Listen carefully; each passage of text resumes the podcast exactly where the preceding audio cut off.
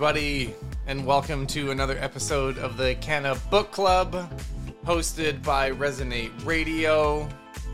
Today, we are going over the accumulation of bioactive metabolites in cultivated medical cannabis. I'm always excited to go over papers. The one thing that excites me about this paper today this is the only facility that is supposedly larger than the one that I work in currently. So that intrigues me. I'm digging deeper to kind of find out that number, but apparently this is the only other largest greenhouse in the world. So I'm excited to see some research come out of there. As always, we have some friends here at the Canna Book Club. We're one short today, unfortunately. Miss Molly uh, having a little bit of teeth issues, so unfortunately cannot participate. So we have Casey and Dr. Anna. As always, excited to go through this paper. Standard thumbs up from Dr. Anna. Don't worry, she'll give the awkward peace sign when we're leaving as well for everybody. Love it. Casey, you're the host of this thing. Let's go. Let's go, y'all. All right. So, this paper, I yeah, that's a cool fact. I didn't know that they were doing this out of a gigantic facility, Corey. That's awesome. Um, yeah, so the paper was published in 2018 in the journal PLOS One uh, by authors Richins, Rodriguez Uribe, Lowe, Ferral, and O'Connell. They're out of the Department of Plant and Environmental Sciences at New York, or sorry, New Mexico State University, and the what's his name? Uh, Richins is also out of the Rio Grande Analytics in New Mexico. So here's the abstract of this metabolite paper. Uh, there has been an increased use of medical cannabis in the U.S. as more states legalize its use. Uh, complete chemical analyses of this material can be very can vary considerably between producers and is often not fully provided to consumers. As phytochemists in a state with legal medical cannabis, we sought to characterize the accumulation of phytochemicals in material grown by licensed commercial producers. We report the development of a simple extraction and analysis method, amenable to use by commercial laboratories for the detection and quantification of both cannabinoids and terpenoids. Through analysis of developing flowers on plants, we can identify sources of variability of floral metabolites due to flower maturity and position on the plant. The terpenoid com- uh, composition varied by accession and was used to cluster cannabis strains into specific types. Inclusion of terpenoid with cannabinoids in the analysis of medical cannabis should be encouraged, as both of these classes of compounds could play a role in the beneficial uh, medical effects of different can- cannabis strains. Um, very interesting stuff. Uh, I love topics of terp. I feel like 2022 is the year of the terpenes, although every year has been terpenes. Please, can it already Forever. be this year? Can But- it finally move the like- conversation? Yeah. Um, so, Dr. Anna, please take it away with the intro. Okay, so um, you know they describe first of all what what cannabinoids are, which they are a class of terp- terpenophenol bleh, terpenophenolic secondary metabolites produced by members of the cannabis genome, uh, genus genome,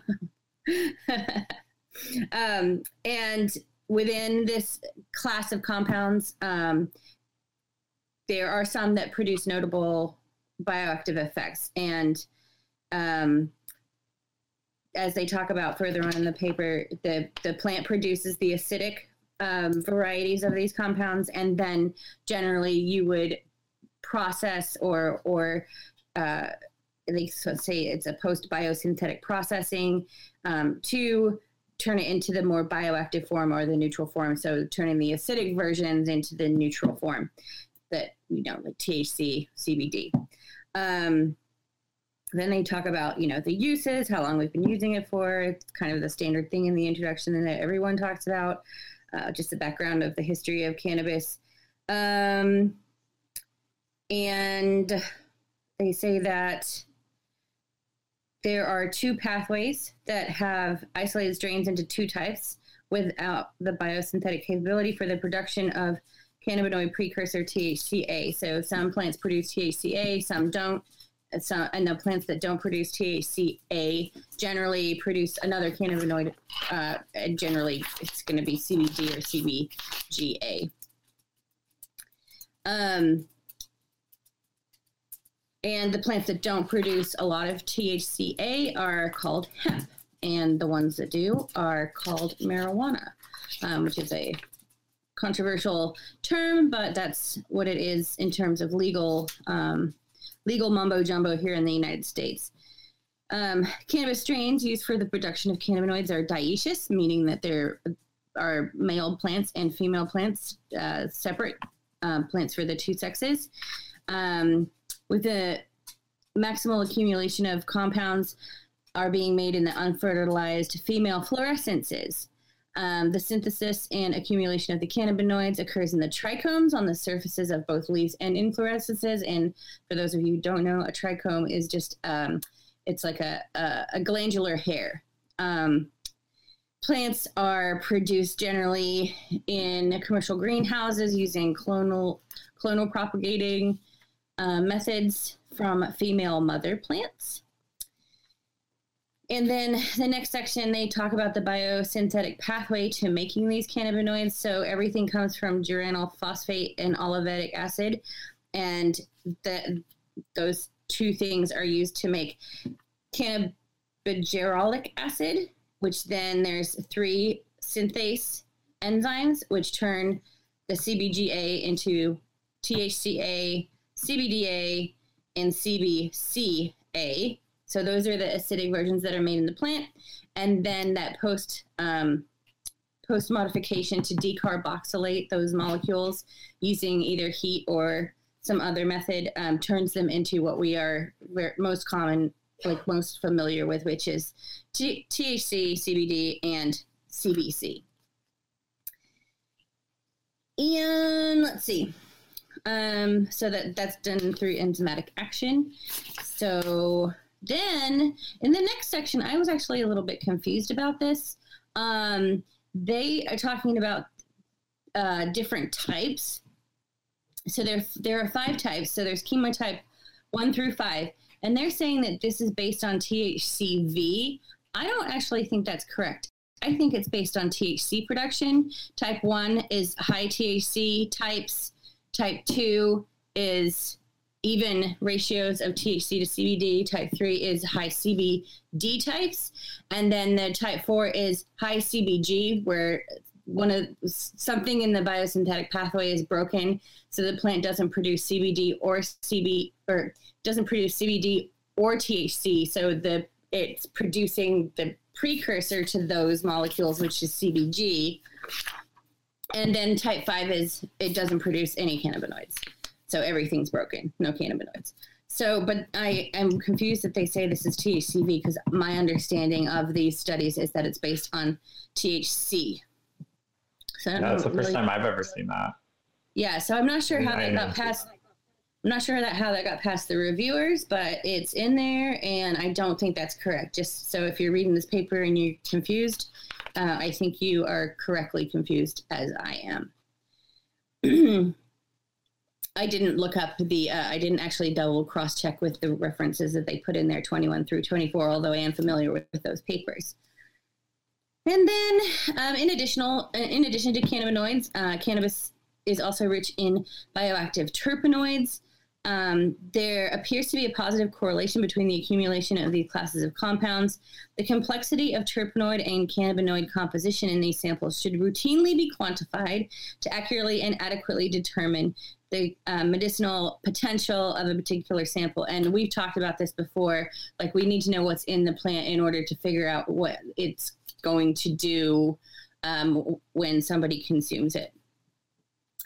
So um, then they go on to talk about um, selection. So, since the aroma of the plant, so the scent of the plant is largely the result of terpenoid composition, human selection for this plant may have been based in part on the monoterpenoid and sesquiterpenoid based aroma and on the uh, cannabinoid psychoactivity. So, that's just basically in a super nerdy sciencey way saying we've picked plants for for what they smell like and and the effects that they have on us Um, within the past several decades, significant uh, scientific evidence for the uh, medical utility of cannabis has been studied, and it's been found to be useful in a number of human health diseases and conditions. And they give you a couple of websites which you can click there. Um, there is limited reliable data on the chemical composition of cannabis strains, the variability within the plant for production of these compounds, and the interaction of the environment of production with the chemical quality of a specific strain. So we've talked about this before too. That um, phenotype, including the chemotype, is a production of both the genotype and the environment, but it hasn't really been well studied uh, how much that environmental component changes um, what the plant turns out to be. So this is a cool paper. Um, so the premise of the study is that they have past experience characterizing the sources of variability for secondary metabolites in other plants, such as uh, yerba mansa or in capsicum cultivars, so bell peppers. Um, and this led them to investigate the variability for cannabinoid accumulation in the medical marijuana produced by licensed growers in New Mexico. And um, so then they go through and they list what they're going to do in this study. So they wanted to develop a rapid, reliable, and inexpensive method to quantify the important bioactive compounds in medical marijuana uh, which are the cannabinoids and terpenes. They wanted to demonstrate the utility of the method using commercial material available as medical marijuana in New Mexico. Um, and they designed the studies to determine the consistency of total and relative cannabinoid and terpenoid accumulation within a given accession to see if leaf levels of cannabinoids could be used to predict eventual floral levels. So, could you take a young leaf in vegetative um, in, in the vegetative stage and predict how that flower is going to turn out based on what you find in the leaf. So they um, picked five cannabinoids uh, delta 9 TC, CBD, CBG, delta 9 THCV, and CBC. Um, and for those who don't know, THCV is a very minor cannabinoid. It's not produced in very big quantities at all. And the same with CBC, although there is uh, CBC synthase. So there's an enzyme to make CBC into CB or CBCA into what am I trying to say? CBG into CBC. It still it, it doesn't it doesn't produce or accumulate or um, have very much CBC in it. Even the plants that are high in CBC, it's only like one or two percent. Um, and then they looked at leaf and floral samples from 28 strains and they collected it multiple times throughout the growing uh, season. And they were able to report a reliable and sustainable gas chromatography method for the separation and quantification of the five neutral cannabinoids that they picked out. So basically, that's what they did. That's why they did it. And um, yeah, so we can move on to the materials and methods now. Corey? Yay. So, Ultra down in New Mexico uh, yeah, definitely. I, I, would be a love, love. I would really like to visit this place. To be honest, you know what, Corey? My yes. favorite aunt and uncle and cousin live in New Mexico. They're actually just selling their house right now. They're moving to back to New Zealand, but I've been to Las Cruces a ton of times. It's it's kind of cool. There's not much to do there, but yeah. I know. I've heard New Mexico is the only people. See, this is another story where I've heard that people who live in New Mexico are just moving. Uh, they're not sticking around. So clearly not a fun place to be. Definitely though, I think, you know, if it's cannabis I mean, related, I'll visit anywhere. they've li- they've lived there for like 47, 48 years. So they had a good run. They're ready to go retire in New Zealand. Jeez. Um, Plenty of desert time. But White Sands National Monument is really close to Las Cruces, and if you ever have a chance to go, do not pass it up. White Sands is spectacular. See, now I have two reasons to actually go to New Mexico, so then I can't pass up this trip now.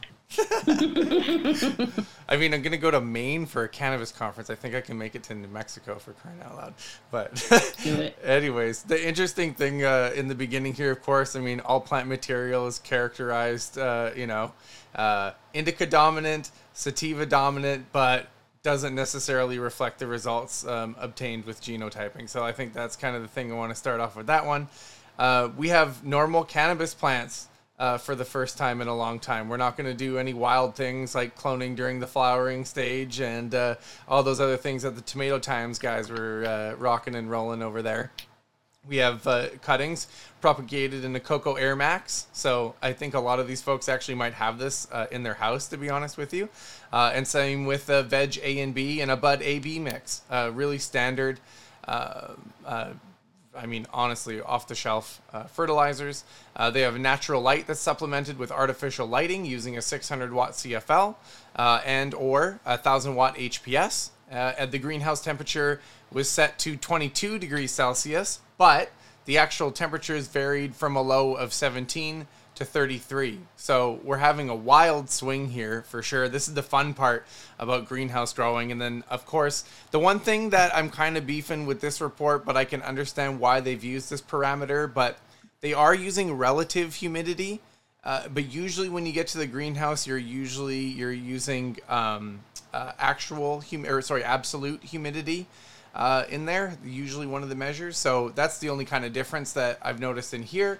Uh, so relative humidity is varied between 35 and 65 percent, and you know just at like high level relative humidity, that humidity is based on temperature, and that's going to change. But if you have absolute humidity, there's always going to have a certain amount of grams of uh, water vapor in the air. So uh, that's the difference of the two.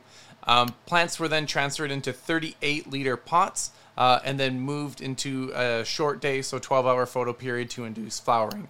Uh, again, so for all uh, everybody who you know, again, kind of beefs with lights uh, that are used, you know, whether it's you know you should use LEDs or HPS, uh, they're using natural sunlight. Uh, they were supplementing some HPS again, as noted before, but this is mostly under the sun uh, everybody. So I know I wanted to point that out again because everybody says, you know, well, it needs to be under the sun and it'll have the actual expression um, of all the cannabinoids and terpenes. So I think they really did their best to try and, you know, uh, generate that as much as possible or replicate that. So um, the leaf and flower samples were collected uh, at the days, uh, indicating for the post-floral induction. So in some cases, they did uh, upper third, and sometimes that they did the bottom third so that might be interesting to some folks who have done, you know, testing uh, on the plant for as far as like top buds, middle buds, and lower buds are concerned. And uh, this part here, RNA isolation, so leaf samples were collected uh, early, so four and five weeks uh, into uh, flowering, and then six and seven weeks, and then a third um, frequency at eight to 11 weeks. So all the samples were dried, but they were not cured uh, prior to the chemical extraction and I actually uh, sent a message to wonderful RJ Ellis, who happens to be one of the best extractors up here in the great land of Canada land.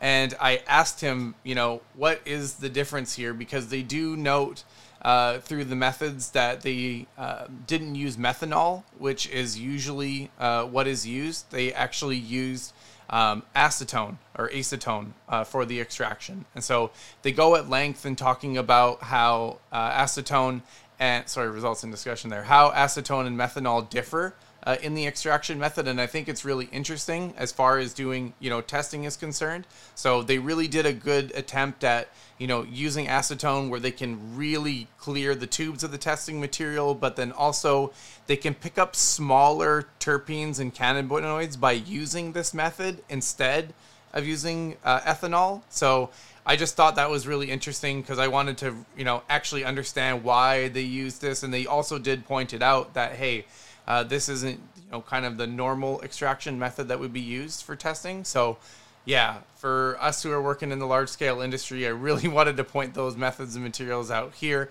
Other than that, it's standard as far as testing is concerned. Um, I don't know a whole heck of a lot, but the buzzwords again are there um, as far as HPLC testing or that gas chromatography testing is concerned. Um, and yeah, that's I think that's really it. Uh, I don't think there's anything else that kind of differs from there.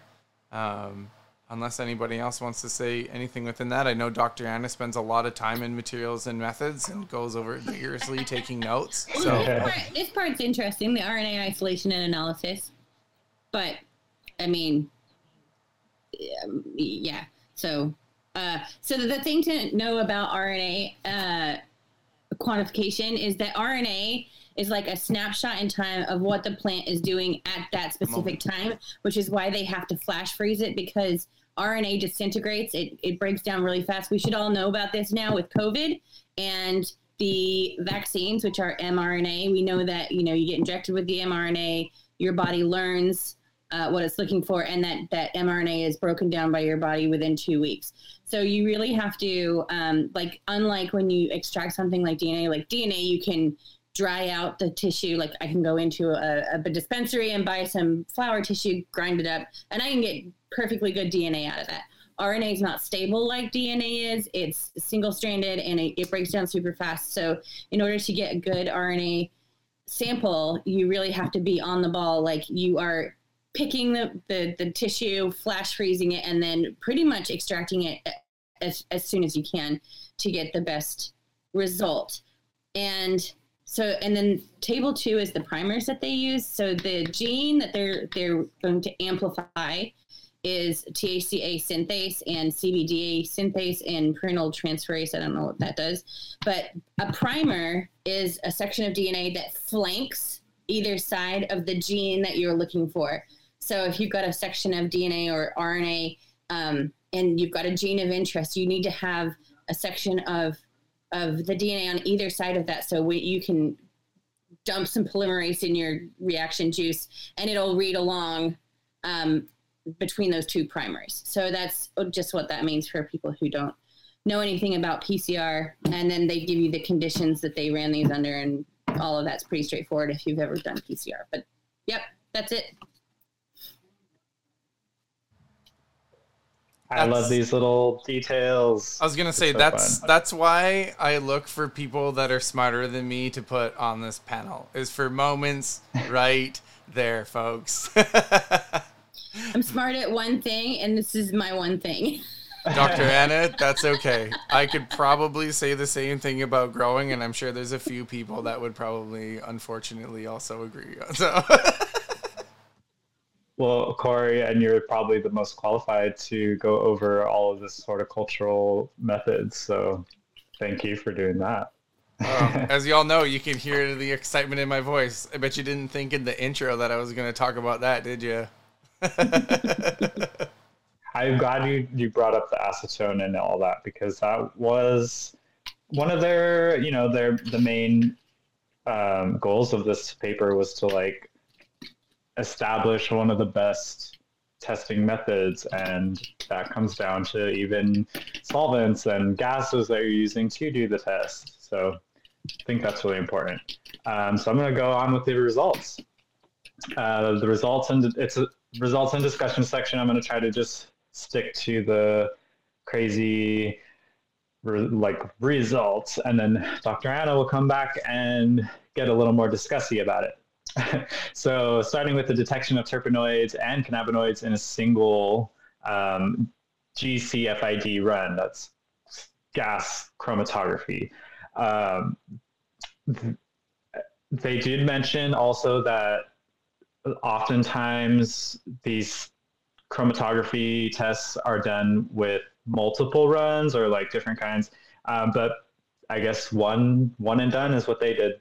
Um, so if you've ever wondered what a cannabinoid or terpenoid or just general chemical chromatography like readout looks like, check out figure two. That'll that's kind of like how you detect um, chemicals. Uh, basically, the computer spits out this graph with a bunch of peaks, and each peak represents a different chemical. So here you can see each of the terpenoids and cannabinoids um, feel free to check that out. There's not really much you can kind of get from that, but other than they're there. Um, thank you, Corey, for bringing up the uh, the. Just so they can see, it literally you actually are going to have to look at it. There's not a lot of quantifiable on there for us. So. Yeah.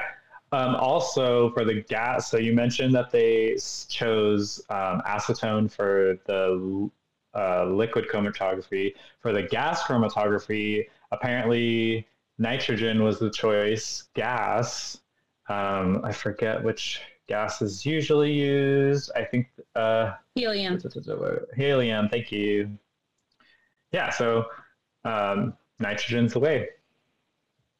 Uh, moving on to the comparison of cannabinoid content in the leaf and floral samples from medicinal marijuana plants. And sorry, so can, can I just throw a quick thing in here as well?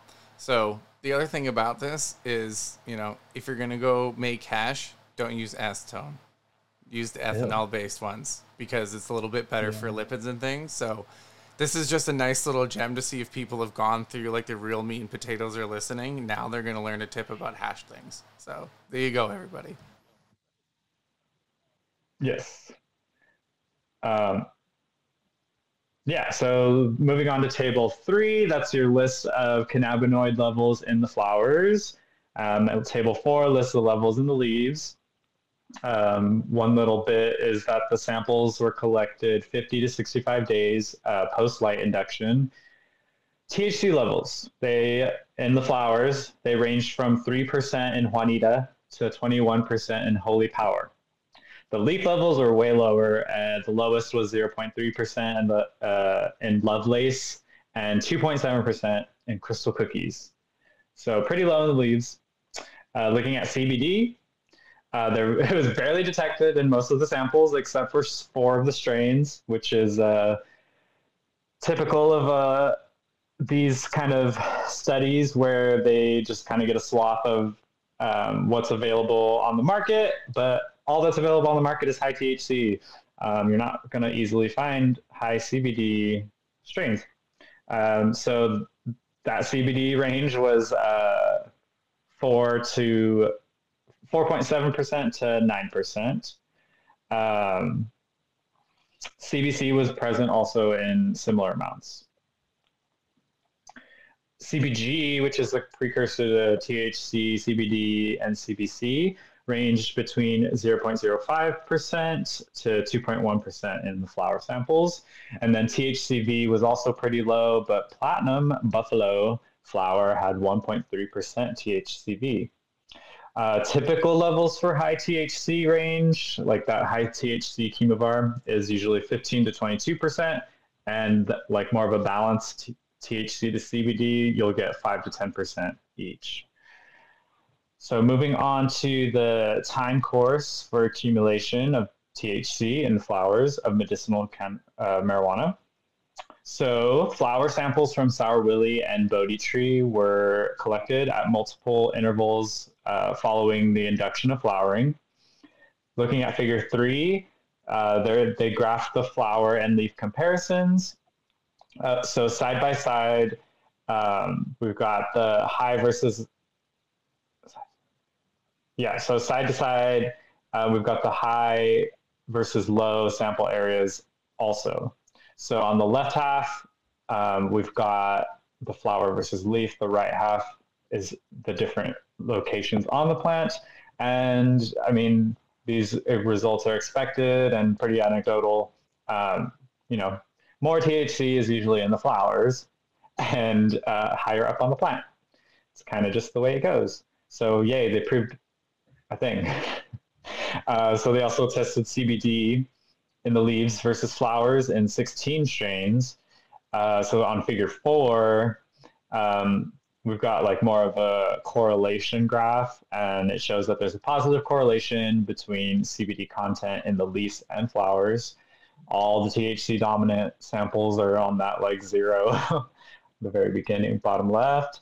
Um, and yeah, CBD dominant makes a nice correlation. Uh, and Dr. Anna will probably go into like more of what that means. Uh, and then moving on to the terpenoid content and composition in medical cannabis. Um, total terpenoid content ranged from 0.6% to 3.3%, um, with and THC was 12.6 to 31.5%. So they tried to correlate the two. Um, so there was a slight positive correlation um, found between the total cannabinoids versus total terpene content. Um, but, they're not, I don't know, we're not sure if this means anything. Like it might just reflect increased production of all metabolites, including oils in the flower buds. Um, then we have some chemotype groupings like we've seen in a few other papers. Um, figure six demonstrates three of the major chemotypes. Uh, that's so there's the 30 strains comprise uh, beta myrcene and pinene. Uh, 10 strains are high in terpinolene. 32 strains are high in delta limonene and beta caryophyllene. And they also found two subtypes. Uh, nine strains were pinene rich, and 12 strains were beta myrcene rich. I think these are cool. I mean, I, this isn't like the coolest way to look at it, but I feel like clustering chemotypes into these little hierarchies is like where we're headed. Um, and it's exciting. Uh, and the last part, uh, transcriptional control of cannabinoid biosynthetic genes. So we're looking for the transcript abundance of THCA synthase, CBDA synthase, and prenyltransferase. And it was determined using PCR. They did four strains. I guess they did two high CH, two high THC, and two high CBDs. Uh, figure seven shows the leaf levels. Um, they're all pretty low, except for uh, Platinum Scout, which was kind of interesting. It had much higher THCA synthase and prenyltransferase. Weird. I don't know. Maybe it has something to do with it being high CB. Don't know.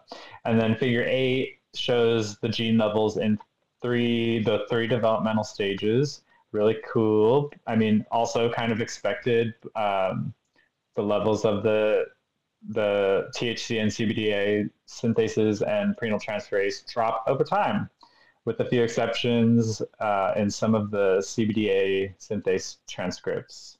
Um, yeah, that middle and part B, the the two on the um, the two first ones, Platinum Scout and Holy Power, just kind of zeroed out. But I mean, you would expect these um, synthase proteins, enzymes, sorry, well, enzymes are protein. Yes, enzymes to kind of dwindle away once the plant is like getting fully developed and they don't need to produce THC anymore or whatever cannabinoid. Uh, and that's that's kind of solid for the results. Pretty pretty straightforward. This one, I like it. Um, coming back to Dr. Anna with the discussion.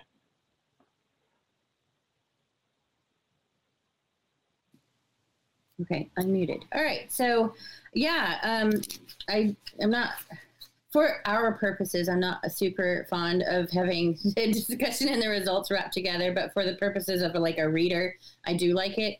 But now I have to go back through everything that Casey just said and kind of create the discussion around it. So, I thought one of the most interesting things about this paper is that they were able to do the detection of the terpenoids and cannabinoids in the single uh, gas chromatography flame ionized uh, detection test and or uh, assay. Because normally uh, like you can do gc on either cannabinoids or terpenes. Gc gas chromatography is preferred for the terpenes because they're volatile and you know they they boil off at different times. So you can get really good separation of terpenes with gc hplc is better for cannabinoids because it doesn't use any heat. GC does use heat, and so what happens is your acidic forms of your cannabinoids get decarboxylated in the process of the testing. And so you cannot determine your levels of acid um, acidic forms. They just are all end up being decarboxylated. So you just can only test for like THC, CBD, CBC, you don't get those acidic forms. And so you can see that in figure two, um, they've got the terpenes listed, and then they have just uh, was it six, and they've got they've got CBN in there, which is also a degradation product of of THC. So they've burned, they've not only decarboxylated the THCA, they've also pushed it over the edge and produced some CBN, presumably as well in this process. So, but it's still pretty cool that they can just do one run and get all of the cannabinoids and terpenes together instead of doing two separate runs, whether it be two separate GC runs or a, a GC and then an HPLC to try and separate out some of these compounds. So I thought that was really neat. Um, and I think that might, well, that's probably my second favorite thing of this paper. The first favorite thing is what Corey put up on the screen, which is part of the uh, supplemental materials. So very often when you read papers, you don't actually go to the supplemental materials because it's like extra stuff. But in this case, I really wish they would have put this figure in instead of which figure is it? Uh, figure three, which is just the top and the bottom. So this supplemental figure is showing over time the change or, or the concentration of THC in the top, middle, and lower thirds of the plant. So at if you, read along the bottom, it says days post floral induction. So uh, days into flower. So for example, Bodhi tree, they started sampling around day 36. We've got the blue line is the top buds, the apical buds. The red line is buds in the middle section of the plant, and then the green line is buds from the bottom third of the plant. And you can see in each of these four strains that it's it's pretty clear that the apical buds contain the most THC and the bottom buds contain the least THC and the middle is in the middle. So for those of those people who have been saying that, you know, the the buds at the top of the plant are more potent, yep, 100%. Um, so that's my favorite figure in this paper. And so uh, I, I use it a lot. Actually, I don't know if I can share my screen. Corey, can I share my screen? Yes. Yeah. Okay, cool. Banana. So this is this is one of my slides that I use quite often that um, you know, I've talked about bananas before that they change over time. They change on the plant. Once you pick them, they also change. And so we know that you can have immature buds. We've got mature buds like optimal harvest time. And then as they get past maturity, they kind of, you know, turn amber or uh, some of that THC starts, THCA starts to degrade into THC and then CBN. Um, and so this is exactly what I've been talking about. It, the, the potency or the level of THC changes over time and it's measurable. And, you know, this goes even beyond post harvest. Um, and so you're curing and the way you store it and everything is also going to change uh, over time as well. So anyway, all right. So um, so as um, in under the next section, that's comparison of cannabinoid content in leaf and floral samples from medicinal marijuana plants. Um, unspectacularly, um, they've got uh, the levels of cannabinoids are going to be variable between strains and are much higher in the floral tissue than in the leaf tissue. Like, I mean, that's really pretty straightforward. We all know those things to be true. And here it is on paper published one more time. Um, CBD was barely detectable in leaf or floral tissue in most strains, except for these. Uh, Alien Blue, Thunderstruck, Lovelace, and Juanita in three strains. CBD levels were higher than uh, THC. Um, CBC was similar levels between leaves and floral tissue, and it's not very much. Um, CBG was detectable in some of the floral samples. THCV was detected in some, but really at low levels. And the, the, again, those are in the table, so you can look through that. Um, we talked about the different chemotypes, and here, you know, they're saying typical levels for high THC chemotype one, which in the in the beginning they were saying THCV, so they're even contradicting themselves within this paper. It's THC, it's not THCV that is the chemotype one, two, three, four, and five. Um, and then as we're going along, uh, THC content of the samples increases in the floral samples with increasing time post induction. So yes, as the plant mature, matures, THC levels increase in the in the flower tissue. Um, top, middle, and bottom uh, have different levels within the same plant. We just talked about that. Um, let's see. Oh, they this this part's interesting. So they do say um, there was a po- positive correlation between the CBD content of leaf and flower samples with an R value of 0.92. If the strain is going to be primarily a delta 9 THC type plant, there will be virtually no CBD in the vegetative leaves. If it is a CBD type, the vegetative leaves will have a higher CBD content. So this is really interesting and they don't really go into it, but this is another way that potentially you know, law enforcement or a grower could tell do you have a hemp type plant or do you have a non hemp type plant? Because if you have CBD in the leaves, you're going to end up with a CBD type plant. If you don't have any CBD, you're going to end up with a higher THC content. So if you're if you don't if you're not growing for THC type plants, you're going to want to know like what what type of plant because sometimes you get provided things that you're not quite sure what it is or uh, it's questionable origin or or the you know the person supplying it just doesn't even know what it is um, so I, I thought that was really interesting and i think they could have talked a little bit more about that but that's okay um, they do say testing vegetative leaves will determine if a medical marijuana strain predicted to have high CBD floral content will provide valuable information early on in the management of the plant. So they do say that it's informative, but again, um, I feel like it could be informative for uh, not just medical, but at the moment, while it's still illegal in many places, law enforcement could use it. Um, you know, because when when a cop comes in and like looks at a grow, there's no way to tell what what's growing. Like it could be marijuana, it could be hemp, because uh, it all looks the same, and because it is all the same. Um, and then they talk about terpenoid content and composition in medical cannabis. Um, of course, we've talked about this before the growth conditions of the plant, the harvest of the samples, and their curing processes are all under the purview of the producer. Um, so I think they're kind of getting at like that can also lend to the different chemotypes because those things are going to influence that. Um,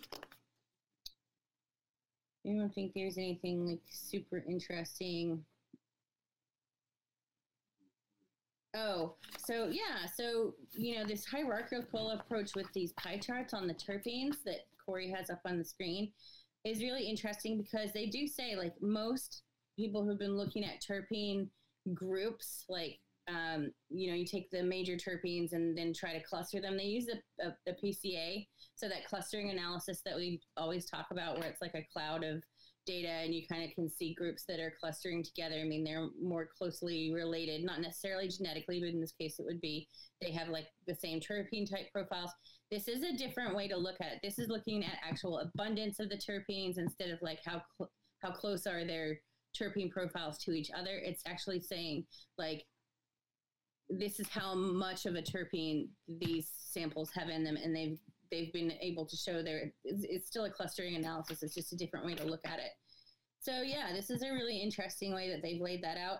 Um, it's not very easy to read because as you can see along the bottom they have the the strain number. It doesn't actually tell you what it is. So you, you have molly always says like people get bored if they have to look or click like too many clicks and people won't go there because it's just too difficult. They you'd have to like go to supplemental information, figure out what number goes with this, you know, what strain is it, and so this is not the way they lay this out is not terribly useful for somebody who wants to take this information and actually use it uh, in in terms of their growing, what they want to grow, what they're hoping to get, that kind of thing. So, um, but it is an interesting way to look at it. And thank you for discussing that because I was actually going to ask, like, how the hell do I read that thing? Because I want to know, like, the things and the stuff and how the stuff go to the things, and you just yeah. so the, so the the wedges of the pie are numbered, um, and that correlates to the terpenes that are part of that pie wedge. So, like in the myrcene pinene wedge, one and three, that blue wedge, there are terpenes one and three. But what are terpenes one and three? You got to go to the table uh, which is kind of annoying. So there are 19 terpenes that they looked at. So again, you have to cross reference this to figure out what you're looking at. So number four, for example, I'm guessing is myrcene since underneath it tells you there's a myrcene dominant uh, wedge where it says number four, and that's that purple wedge. That's the biggest wedge. So number four obviously is is myrcene. Um, one and three is alpha and beta pinene. I'm guessing. Uh, Yeah. so, but that's that's sort of annoying to not know what those terpenes are. They're just numbered. But I mean, how would you fit it all on there if you had the names of them?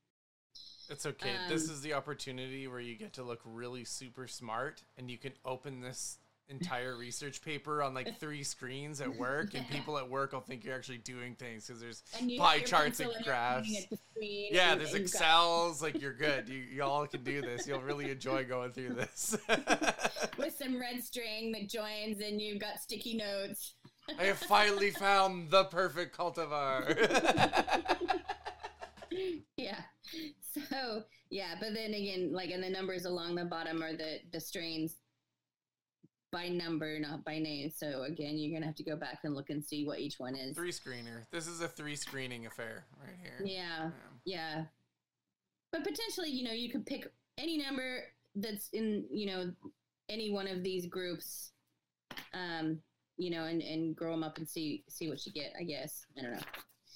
Um, and then we've got our our uh, quantitative real time PCR uh, analysis with the leaves and the and the synthases and the buds and the synthases. And I don't really think that's terribly interesting, although somebody else might. Uh, I didn't think it was interesting that the the synthases um, sort of disappear um, over time, but I mean, I guess that makes sense. Um, and don't really have anything else to say. Um, I guess I'll just read the summary. In summary, we report a simple and robust, simple, robust, and reliable method for the chemical characterization of two classes of bioactive compounds in medical cannabis samples, terpenoids and cannabinoids.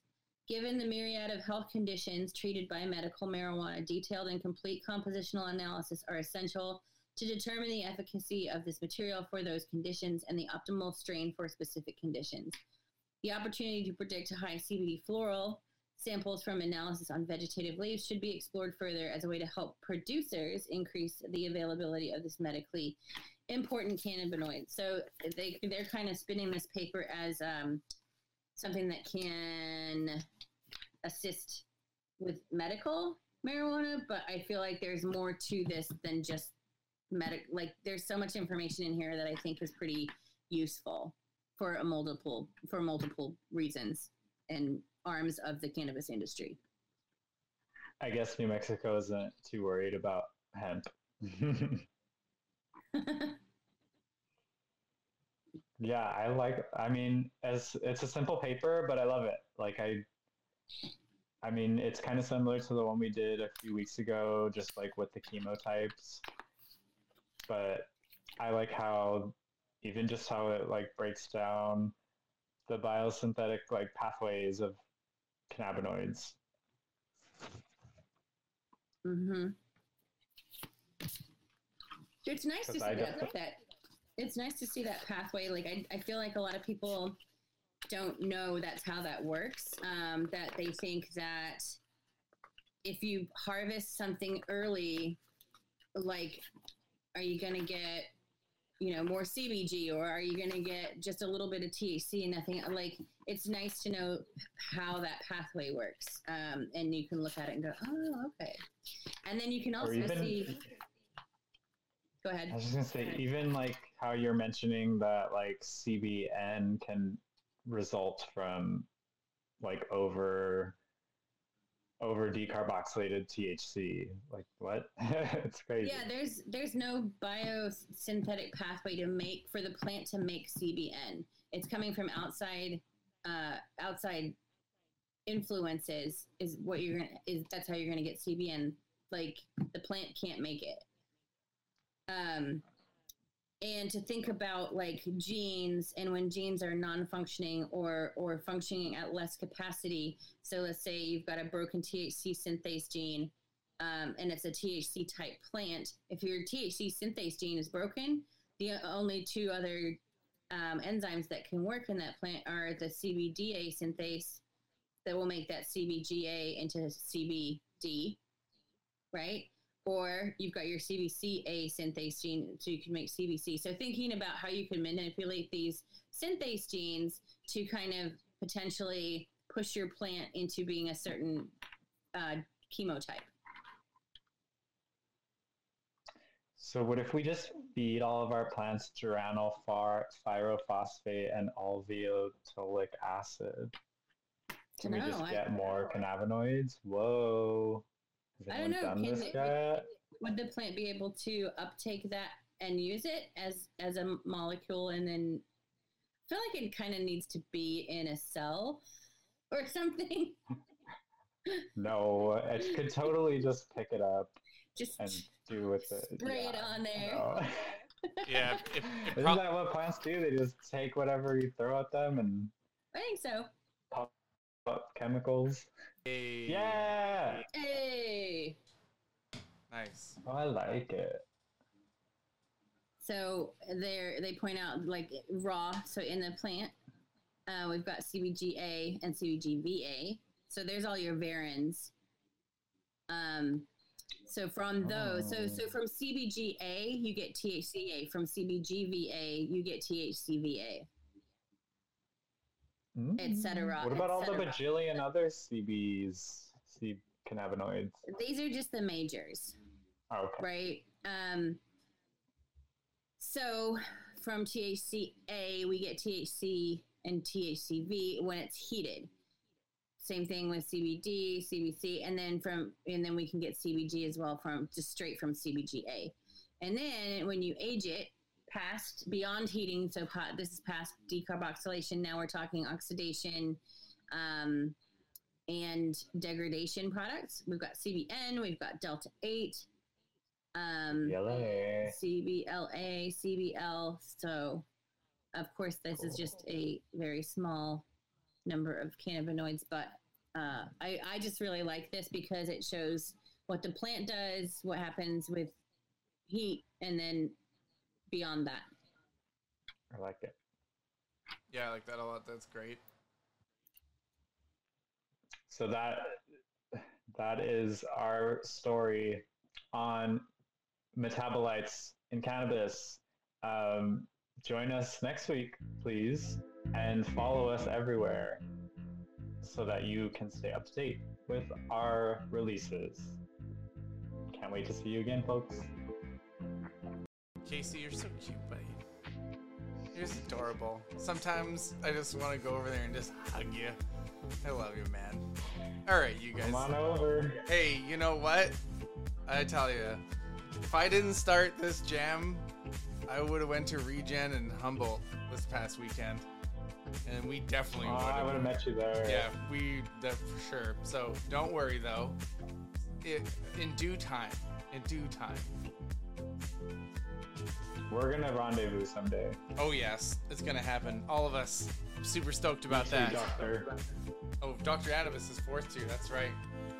Anyways, goodbye, Canna Book Club members. I love you all. As always, thank you for listening through to another episode of the Canna Book Club, wherever you consume this information from. If it's YouTube, Twitch, Spotify, Google, Apple, Stitcher, iHeartRadio, Deezer, I don't even know, Amazon, Audible, it's everywhere, folks. So leave a review, leave stars, download, and look forward to another episode every single Wednesday if y'all haven't figured it out yet. And uh, with that, I will see you all later. Bye.